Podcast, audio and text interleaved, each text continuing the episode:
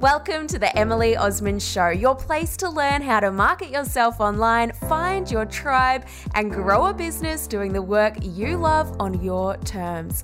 As a blogger, presenter, and marketing mentor, I understand the ups and downs that come with putting ourselves out there and running our own show. This podcast is here to take you behind the scenes and share the strategies to help you succeed. So let's get into the show.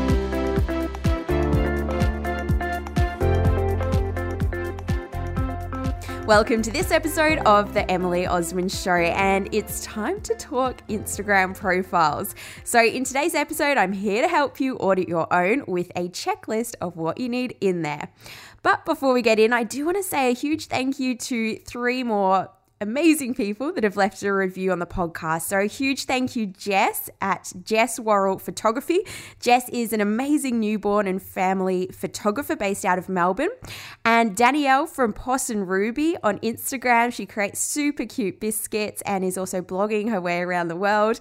And also Sophie at Grounded Pleasures. And it's a family business based out of Ballarat and they create the like best quality, most delicious hot chocolate chai. And they've recently launched marshmallows too to their range. And also their packaging is just stunning. So check them out at Grounded Pleasures on Instagram. All right, so what's the go with Instagram profiles and why does it matter so much? Well, when someone searches for you on Instagram or they stumble across you on there, they're going to make up their mind pretty quickly whether or not they want to follow you. And a big factor in this decision, because we've all got such short attention spans, we kind of just want to be like, are they for me? Are they not for me? Am I going to follow? Am I just going to keep scrolling on by? So, a big factor in this is what we have written in our Instagram bio. It's a really key part to get right if we do want to attract our ideal audience and also clients and customers for our business, which is is kind of the key thing we should be trying to do in our bio. And it should really quickly and clearly communicate what we're all about and why they should follow us or not. And it's totally fine to repel people that aren't for us and aren't for our business. That's actually what our bio should do. So people know if we're for them or if we're not for them. And so I'm all about showing up on Instagram as people, not as faceless companies, and creating connections and relationships on there. And your Instagram bio can help you do this. So, to make it super simple and actionable for you, I've put together a checklist that you can use to audit your bio. So, let's get into it. Number one, let's start off here. I want to make sure that you have your name in your bio. So, we want to ensure that your audience actually knows who's behind the account. And if we want people to connect with us, which we do, we need to put our name to our Instagram. And we can do this by adding it into our bio. So, I do know that if you're running an Instagram for a company, then maybe if it's if you've got, you know, a founder and lots of staff there, maybe consider having the name of the founders in the bio. Or you could have the person managing the account just ensure that if that's the case, if, if, if it is not a sole trader or a small business, make sure that you are weaving lots of photos of your team into your post to create that personal connection. And also, like, it's so important to have your name in there because when people go to message you and send a direct message on Instagram, they want to know who's behind the account so they can actually address you by name rather than saying, hi, I'm sorry, I'm not quite sure like what to call you, what your name is. So make sure that you have your name in your Instagram profile. Number two is your face. So, your audience can't connect with you if they never see you. So, your profile photo should be a clear, high quality photo of your face. If you don't have professional photos, don't worry, just take a selfie. It'll be fine. You don't have to get it perfect. And if it doesn't make sense to use a photo of you for your profile picture, so if it is a larger company, then you do have my permission to use your logo, but be sure to bring in plenty of images of you or your team through your posts so that you do like create that personal element and bring that people into your brand because it's actually proven in a recent recent study by the University of Oregon that brands with faces and people in them are actually more likable. So that's a really key one to bring in. So consider actually having your profile picture there as a photo of you or your team or whatever it might be. Number three, a connection statement. So let me just explain what I mean by this one. I don't want you to just tell us what you do, but I want to actually understand why you do it, who you do it for, and what it means for them. So we want to make sure that your ideal audience actually read your bio and think, oh, this is for me. And a connection statement or two is how we connect with our ideal audience. Let me just give you an example here. One of my students, Alex Gorley, so she's an interior designer and her Instagram handle is vellum underscore interiors. And so in her Instagram profile, she could just say interior designer or she could say design studio. But no, she thinks what is going to make her ideal client know that she is perfect for them. So instead, Alex has designing Sydney's most beautiful beach and harbourside homes. So suddenly, her clients that live in that area that want to have their home that's on the beach or harbourside be one of the most beautiful in the area, they're like, Alex, you are for me. Tell me more.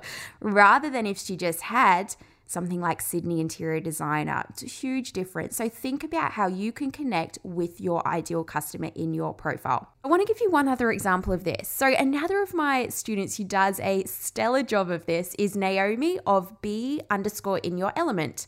And instead of saying personal trainer, in her profile, she includes zero six pack selfies.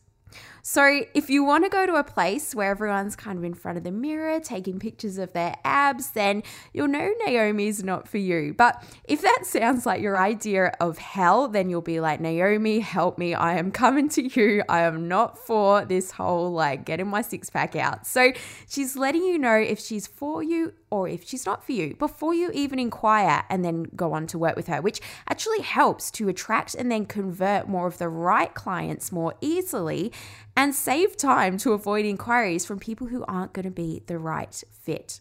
Number four, functional information. So this one's about how can you help your audience quickly find key information. An example of this would be your location. And I often come across profiles and I'm like, where are you based?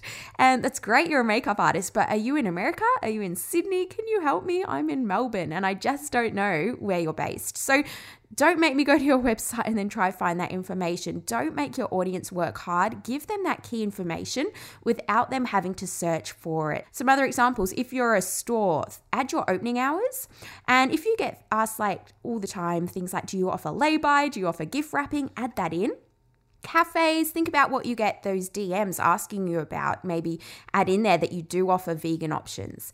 Just help your audience to actually choose you. Don't make them kind of work too hard for it. Give them that key information in your profile. Number five, a call to action. So you want to tell your audience where to go next using it's kind of like a marketing term, but it's called a call to action or a CTA. So, for example, you might put in the last line in your bio something like click below to get our free guide or book your welcome chat or read our story or join our email community. Or if you're a cafe, check out our menu. Have a bit of a think where you want your audience to go next and add that call to action as the last line in your bio so it sits above the website link that you have. And you can also insert a little emoji hand or arrow pointing down to it to just really encourage people to click it. Which leads me to the last part, and this is thinking about what link you have in your bio. So, a strategic link. So, don't just leave the link to your website there. We've only got one link and we want it to work hard for us. So, have a think where you actually want someone to go. If it's the first time coming across you, is there a better place rather than just kind of like landing on the homepage of your website? And then going from there, where do you want to send them? So, for the instance of the cafe, if you know that a lot of people, and I can tell you this is what I do, is that I will go and look at the menu before I decide to go there add that link in your profile actually to take someone straight to your menu. So have a think about what that is for you and then update that link in your bio to make it work really, really hard for you.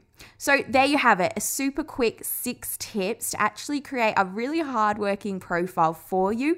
Get your name in there, get your face in there, create a connection statement, have some really helpful functional information.